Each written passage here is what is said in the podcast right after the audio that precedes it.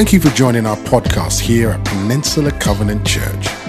Stay tuned as together we'll study God's Word.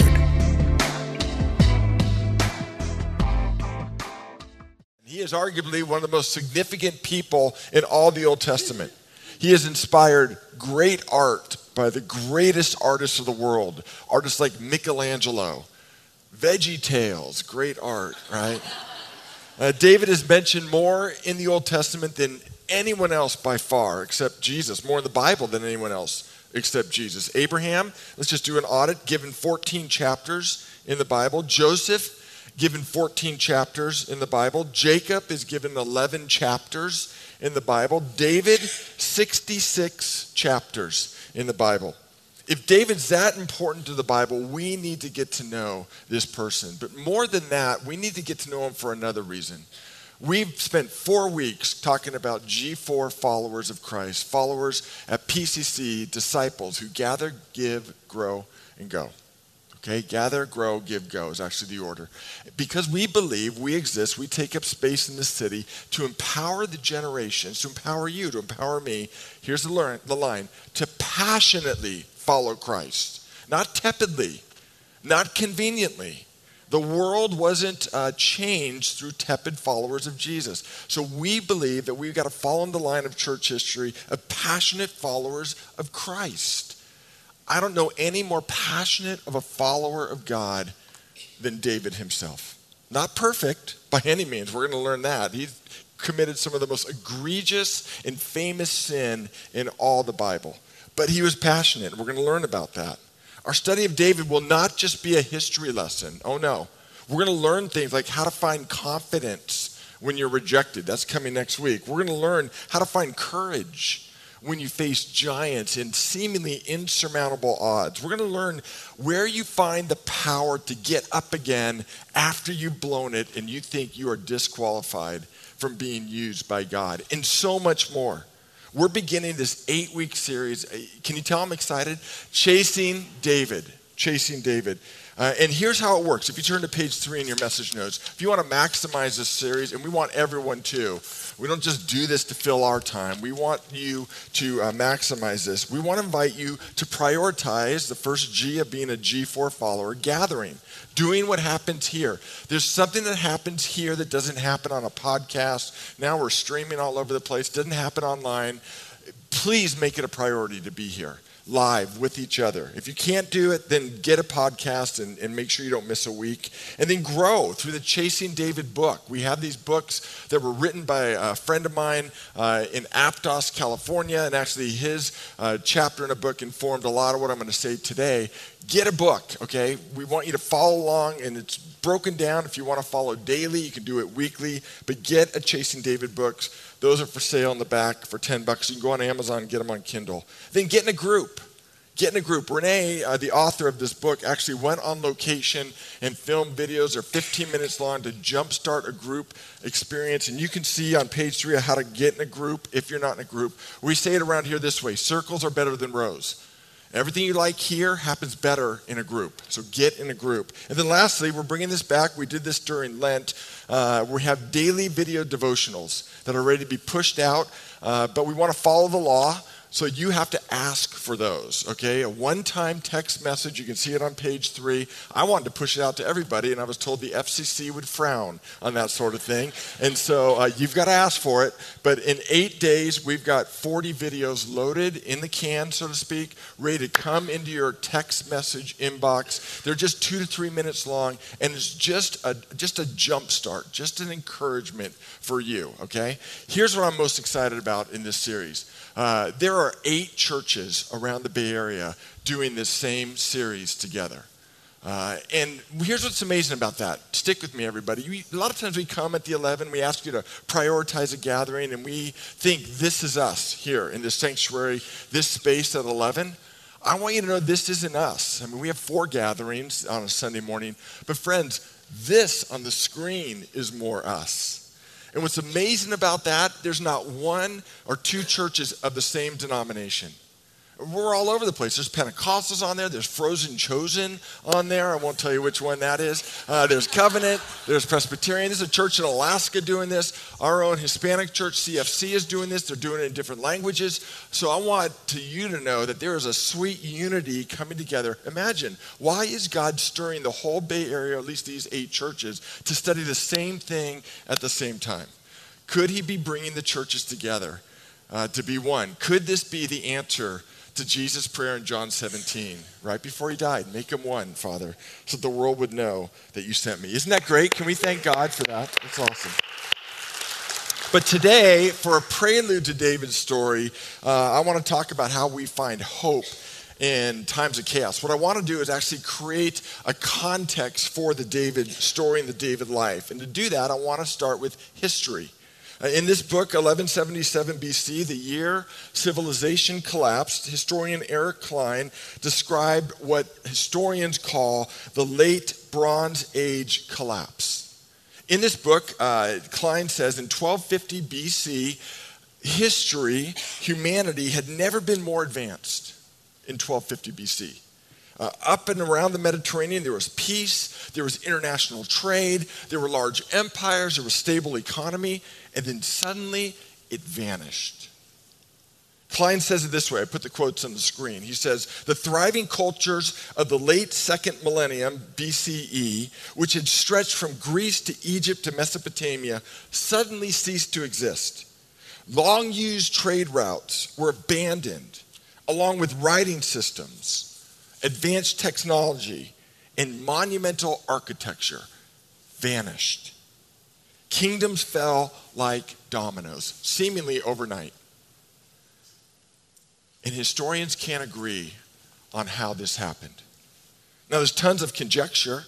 Uh, most of the credible thought says it was actually a, um, a perfect storm of climate change, which caused drought. They could tell this through the soil samples, which was made worse by earthquakes, which triggered volcanic eruptions, but they all agree the straw that broke the camel's back was this group called, and this is what they called them, the Sea Peoples. You can Google that and spend hours discovering who were these Sea people. Some think they were the Philistines, some think they were others, but these were dreaded pillagers that sailed around the world, laying empire after empire after empire to waste. Friends, this is a scene in 1100 BC. This is our historical context for the life of David. Uh, this is what is going on in the world when we begin to jump into this amazing life. Now, during this, there's people of faith and then we have a description in the scriptures of what the moral temperature was like for the people of faith. You can see that in your notes, uh, Judges 21 25. Look what it says. In those days, Israel had no king. That was God's design. He always wanted to be their king. All the people did, look at this, they did whatever seemed right in their own eyes. That's not describing the culture, that's describing the people of faith. They disregarded God as their authority and they said, I'm my authority. I am the final authority on what the word, uh, it's different than what we have, the written word, but what God's word says. Friends, it was spiritual chaos in Israel in a context, almost, I'll use this term, post apocalyptic context. This is the world that we jump into right now. I want you to think maybe you've seen some of these movies Mad Max, Planet of the Apes, Wall E, Katie mentioned Hunger Games. It was a post apocalyptic feel as we jump into this story. Only the strong survived.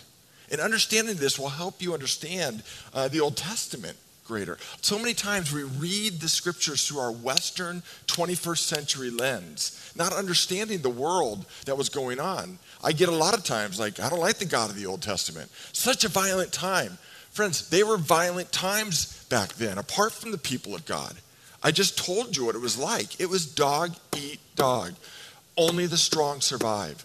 Post apocalyptic type feel that was going on. Now, how does this relate to us in the 21st century here on the peninsula? I don't know. Do you ever feel like some days, like the world is descending into chaos? It's easy to look at the headlines and lose hope. When you read the headlines, you hear threats from Iran, threats of the US, threats from China, the trade war, tariffs, all this stuff going on. It could be maddening. You kind of go, what is going on? Or maybe you're losing hope not because of the headlines, but because of the mirror. You're looking at your own life and you see dreams in ruins, health declining.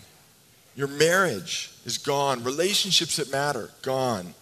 Your job, gone or threatened. You're looking at your bank account and you're just going, How do I make it? Anxiety and depression, no wonder at our all time high in our culture. Where do you find hope in a world that is chaotic? Now, do you see how this might be relevant for us in the 21st century? This is the setting, my friend, as the curtain rises on the life of David. And in this story in the book of David in 1 Samuel chapter 1, in this intense story that we're going to enter into, almost action movie type story with spies and giants and swords and battles, to introduce this high testosterone story. As the curtain rises, a woman walks on the scene singing a song. We'll get to that in a minute, but let's learn about her. Your Bible's open to 1 Samuel chapter 1. Here we go. There was a man whose name was Elkanah. He had two wives. Now, let me just say, because I know we have young ears and older ears in the room. The Bible sometimes is prescriptive. It, it prescribes things. In the new year, we're going to be uh, do, going through the book of First Peter, almost verse by verse. A lot of prescription there. Do this, do this, do this. Sometimes the Bible is descriptive. It's not promoting, it's just saying what is. This is a descriptive passage. This man had two wives. We don't encourage that at all. Okay, are we all good with that? Great. There was a man, his name was Elkanah. He had two wives. Hannah, her name means, by the way, in Hebrew, favored one, grace. Literally, it's a Hebrew word for grace. And Peninnah. Peninnah had children, but Hannah didn't. That is a huge sentence in our story. Uh, because in these post apocalyptic, chaotic times, your family meant survival. Your kids were your security. More than economic security and social security, they were your military security. There was massive pressure, cultural pressure on women to have children. And then it goes on. I just jumped a page. Verse 6. Let's jump down to verse 6. So Peninnah, because she had no children. Look at this great relationship between these two. Would taunt Hannah and make fun of her because the Lord kept her from having children. Verse 7 year after year. Sit in that for a minute. Some of you don't need to sit in it because literally you're living it. It may not be infertility, and I want to be very sensitive because we do have uh, beloved people in our church that are struggling and wrestling through this. This isn't day after day. This is something you think God wants. Scriptures give uh, complete license for. You think this would be great. You're praying for it, and for some reason, it's not coming into your life. And year after year, she lived with Peninnah's taunts. Year after year, she lived with the cultural pressure. Year after year, she'd face each new day and be told, You stand out. You don't conform. Something's wrong with you. Do you feel her pain? Are you beginning to experience her despair? Year after year, it was the same. Peninnah would taunt Hannah as they went to the tabernacle. That was a place of worship. And each time, Hannah, of course she would, would be reduced to tears, pained so much. Have you ever been in this place? I have, where she couldn't even eat. Why eat?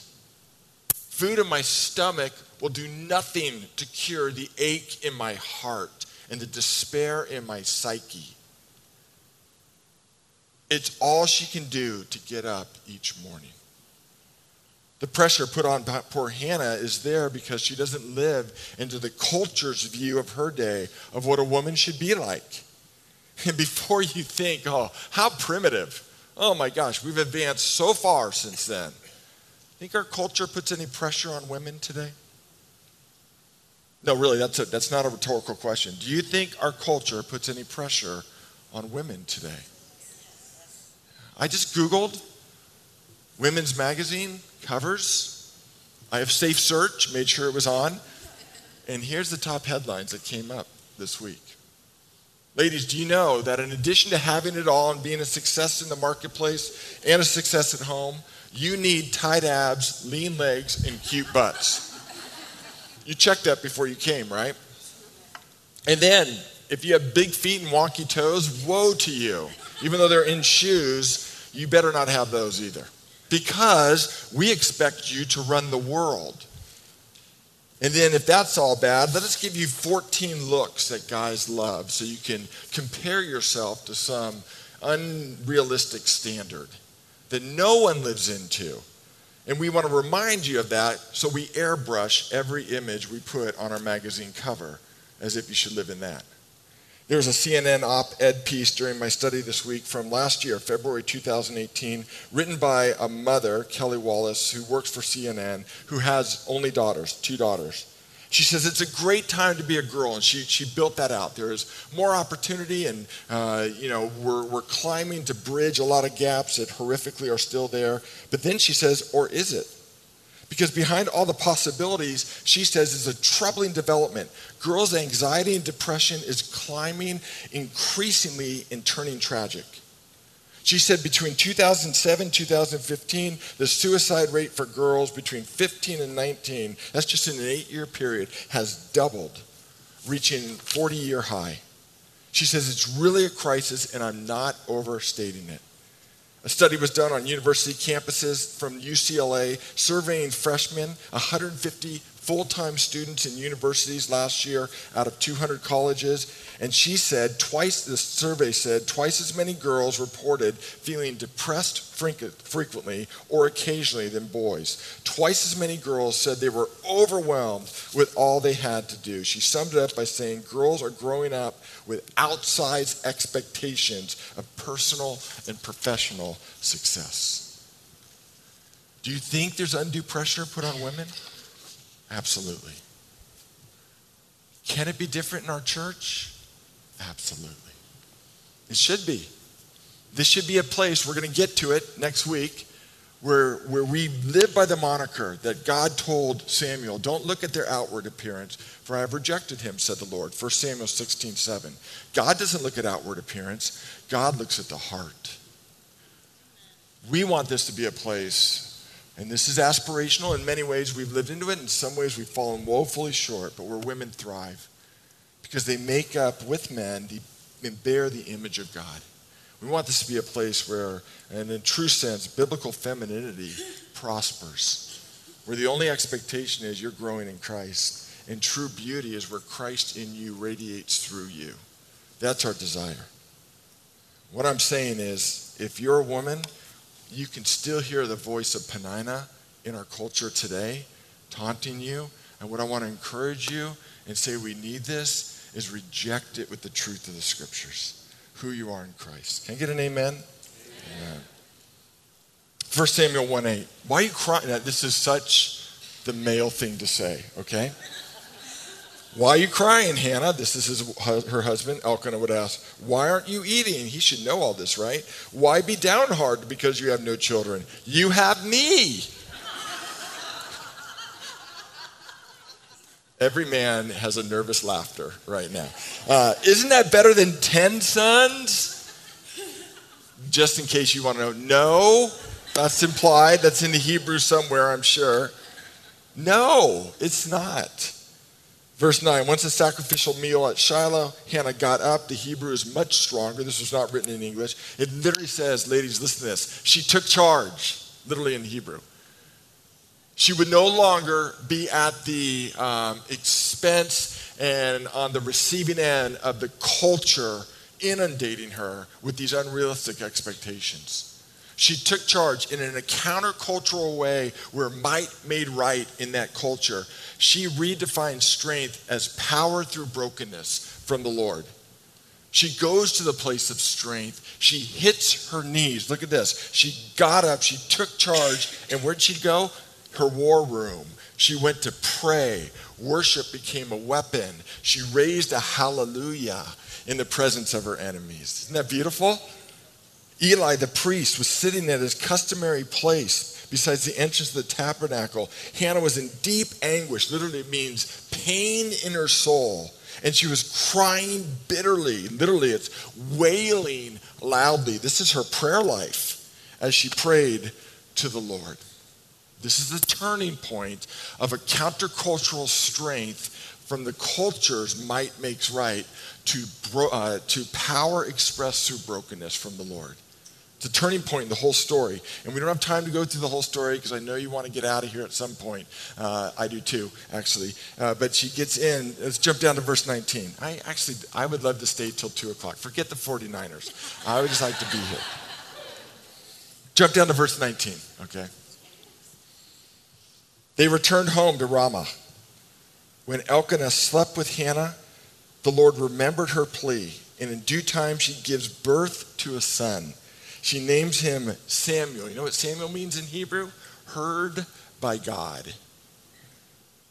She said, I've asked the Lord for him. Okay, so there's, there's the backstory of what we're going to jump into, her song. Okay, so fast forward now. We're jumping forward a few years from this point to chapter 2. There's a, there's a few years span between chapter 1 and chapter 2. She takes Samuel back to the tabernacle. It's a boarding school of sorts. And there's this dedication of Samuel, and it's the overture for David's life. In the next 10 verses, she's going to sing a song, and it's going to create the. This is amazing. You can't make this stuff up. It's going to create the story arc of the life of David in 1 Samuel chapter 2, verse 1 to 10. And she has no clue who David is. He's not coming for 50 years or more later. This is amazing. 1 Samuel chapter 2, page 2 of your notes. Are you with me? Awesome. Here we go. Then Hannah prayed as she's bringing Samuel now, her baby, uh, it's probably not a baby, her toddler, into the temple. Hannah prayed, My heart rejoices in the Lord. The Lord has made me strong. Now I have an answer for my enemies. I rejoice because you rescued me. No one is holy like the Lord. There is no one besides you. And here's the key line in a world of cultural chaos, where there's threats of climate change and the sea peoples and you know i've already built out what kind of world we're living in. In that world she says and this is her hope and i'm saying this because this is our hope too there is no rock beside our rock.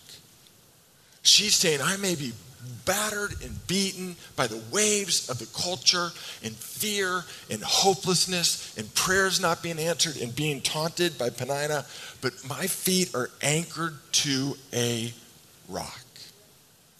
I'm just telling you, here in the 21st century, that's your hope and my hope. It's our only hope. It's why we worship and gather every Sunday to declare to Jesus, You're our rock. You're our only hope. This is all we have. Yes, I'm going to trust in the intelligence you've given me, I'm going to trust in the wisdom you've given me, but the core of my life, in the world of chaos, you're my rock. And I just want to ask humbly if Jesus isn't your rock, what is? Who is? Standing on yourself as a rock, uh, that will disappoint you and leave you uh, woefully short of any dreams you have, let alone becoming the best version of yourself. And it sure won't help you beyond the grave. Standing on your career as your rock, that, you, we all know that. Economies come and go. You're only as good in this area as if you can produce. And at some point, we're all going to stop producing. Standing on a relationship, people die, people leave, people give up on the covenants they made before God to you. Disease happens. Stand on your health as a rock? That won't work. Who is your rock? Why isn't it Jesus? Why not every Sunday gather and make a commitment? Really, what we try to do every Sunday is renew. You're our rock. You're our hope. Yeah, I blew it this week. Yeah, I fell short. But the cross made provision for that. I'm forgiven and I'm starting anew. That's good living, my friend. That's standing on the rock. If Jesus is not your rock, can I implore you, don't leave this building without settling that. without settling it. Come talk to me, come talk to anyone on the platform. Um, please, it's why we exist. Now, in her song, she brings out three themes, and I'm just going to run through them fairly quickly here for the sake of time. I want you, I have homework to read 1 Samuel chapter 1 and 1 Samuel chapter 2 with your message notes, and you see this lived out. This is the story arc of the life of David. Here's the first thing we read God works for the excluded, not just the included. Verse 7 He lifts the poor from the dust, the needy from the garbage dump he sets them among princes, placing them in seats of honor. That's David's story. We're going to see that next weekend. He was overlooked by his father. He was rejected by his brothers, and this is the one who becomes king. It's so bad, you guys. Next week you'll see Samuel comes to him and says, I want all your sons. He doesn't even pick David, he leaves him out in the field. He, he disowns his own son because he thinks there's no way that guy could become king.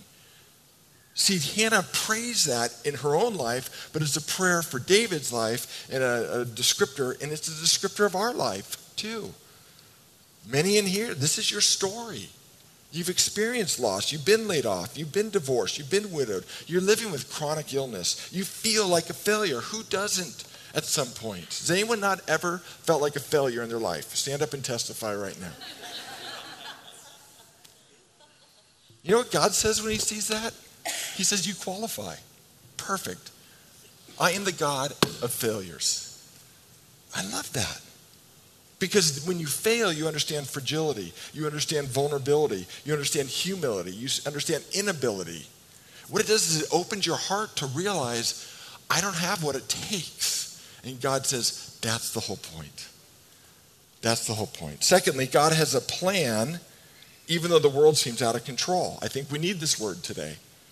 For all the earth is the Lord, she says. The whole world is in set in order. I read these and I think, is she looking at the same world that I'm reading about, that history talks about? Or is she looking at like a stroll through Filoli? You would think that if she writes this, right? No, no, no. She's raising a hallelujah in the presence of her enemies. She's speaking out in faith what the senses betray. And I just want to say seeing, hearing, thinking, our senses, feeling, are such limited descriptors of truth. There's the eyes of faith that God invites us to put on and declare in faith what is true. That's Hannah. 90% of the Bible is written in times of spectacular loss and chaos, grief, and war. The Bible wasn't written by people in high and lofty towers who had it all good. No, it was written by people who, who were working it out in pain. Hannah is saying this because she's living in faith, making a statement. And then lastly, God works through weakness, not just strength. She says he will protect his faithful ones, but the wicked will disappear in the darkness.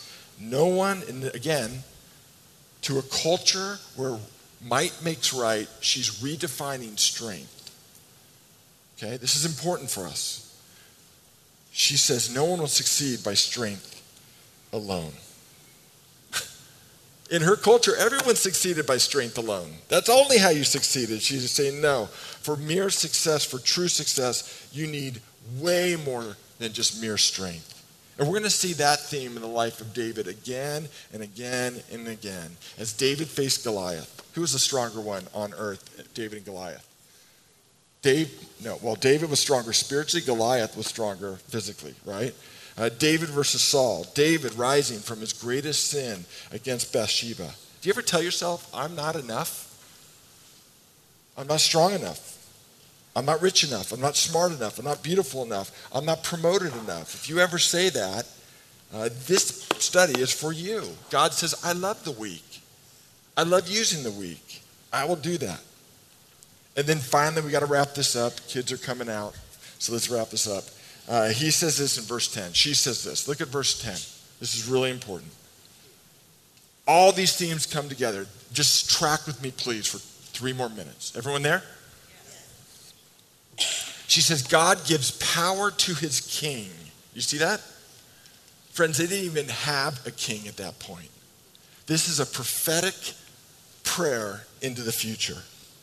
And then he increases the strength of his anointed one. I'm going to teach you Hebrew. You want to learn a Hebrew word before you leave? The word anointed one. Are you ready? Is everyone ready? Come on. He gives strength. Thank you, Nicole. I will. He gives strength to his king and increases the strength of his, you ready? Messiah. She's looking forward past David now to a time when Messiah will come. And she's holding on in hope and saying, you know what? This one day, God will raise up a special leader for us. There's a king coming. That would be David. And then one day, way after David, Messiah is coming. And there's my rock. Here's what happens. We'll close this and, and go to prayer. Um, this story ends. Hannah ends. And 50 years later, 50, 5 0, that little boy grows up. He's a prophet. He walks into a ranch in Bethlehem. He says to a father named Jesse, Bring out your sons and let me pick Israel's next king. Hannah never saw the answer to her prayers. She may have died feeling like she's a failure, and yet her prayers were anything but a failure. Your faith will never, ever betray you. And in a culture that we live in today where might makes right, let's redefine faith by going to prayer and letting God be strong in the broken. That's where strength comes from. Let's pray. Father, we can't wait. We look so forward to reading this story. Thank you for the, the life of Hannah, the prayer of Hannah. Thanks for your word that gives us a glimpse into this woman, into her soul. And Lord, we lay it down right now and we open ourselves to you and we ask, would you give us that strength? We confess this morning we are not strong. That is not a sign of weakness. That is true humility. Empower us, Lord, to be the women and the men, the countercultural force for good that you want us to be. Lord, in empowering the generations to passionately follow you is just not a tagline, it is a lifeline for this church. We will be one day held accountable for that. Would you raise up passion in us? Start with me and then permeate through my brothers and sisters. Let us be passionate in our pursuit of you so we can be a force for good in this broken world. Holding out hope that you are the rock that's available to anybody who would turn to you. We pray this in Christ's name. And everyone said, Amen. Thank you for tuning in to our message podcast here at Peninsula Covenant Church. We would love the opportunity connect with you more. We are located in Redwood City, California, and you can find us online at wearepcc.com.